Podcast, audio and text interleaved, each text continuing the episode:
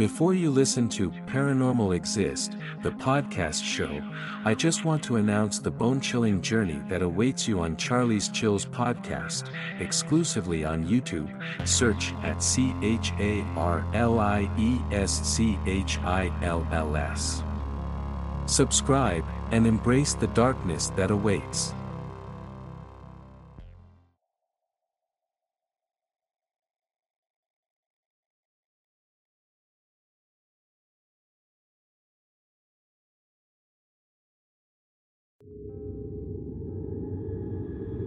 Penunggu. An experience from Brunei. This story is a real-life experience of my mother, when she was just a teenager.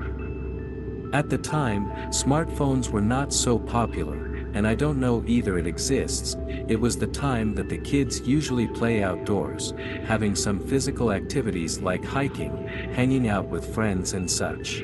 My mom, along with her father, oldest brother and two of her female cousins were trekking into the jungles of Tasek Meridan forests. They went trekking for about an hour, since her father did not want to go very deep into the jungle. My mother and the others did not know the reason, so they just followed his directions. After a while, they found a lake. It wasn't big, but not small either, albeit the water is very deep green in color. My grandfather decided to take a break, and they all sat down on the logs, which covered by the dry leaves. My mother and her two cousins, Rana and Lana chose to sit on a log that looked like it hovered on the lake, but steady enough to hold the three of them. They chatted about some crazy kid stuffs, out of boredom. Sometimes later, Rana realized that, the log felt a little moist and looked down, the so-called log looked like it was covered in a liquid-like substance, mucus, as the accurate description. She called for Lana and my mother's attention to the situation, they were all confused, as how the log could be covered in mucus. Lana inched forward to take a good look at Rana's position, but found herself almost sliding down to the ground. That's when they also noticed that the log was slippery and wobbly.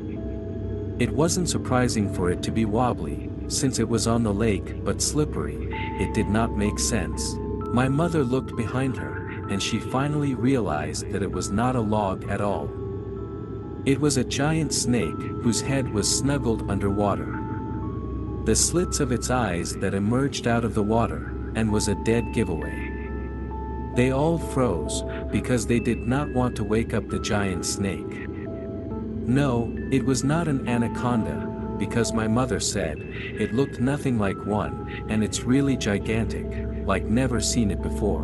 My grandfather and my uncle, who were sitting somewhere near to them, but not facing them, didn't notice yet.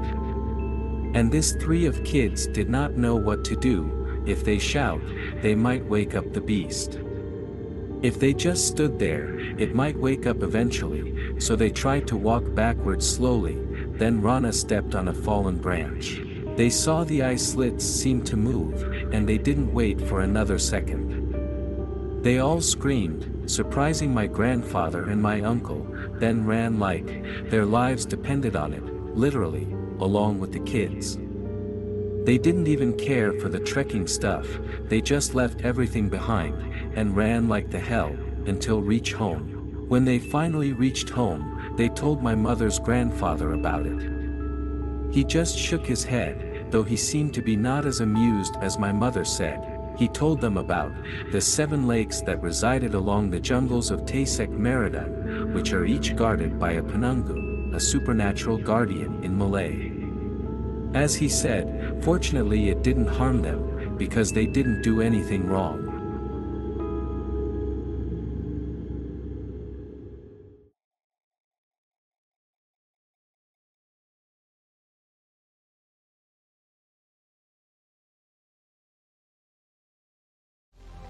Dive into the chilling abyss of real-life hauntings on Charlie's Chills podcast exclusively on YouTube. Join us for eerie tales from the internet and our listeners. Search in YouTube for at C H A R L I E S C H I L L S. I repeat, at C H A R L I E S C H I L L S. Subscribe and embrace the darkness that awaits.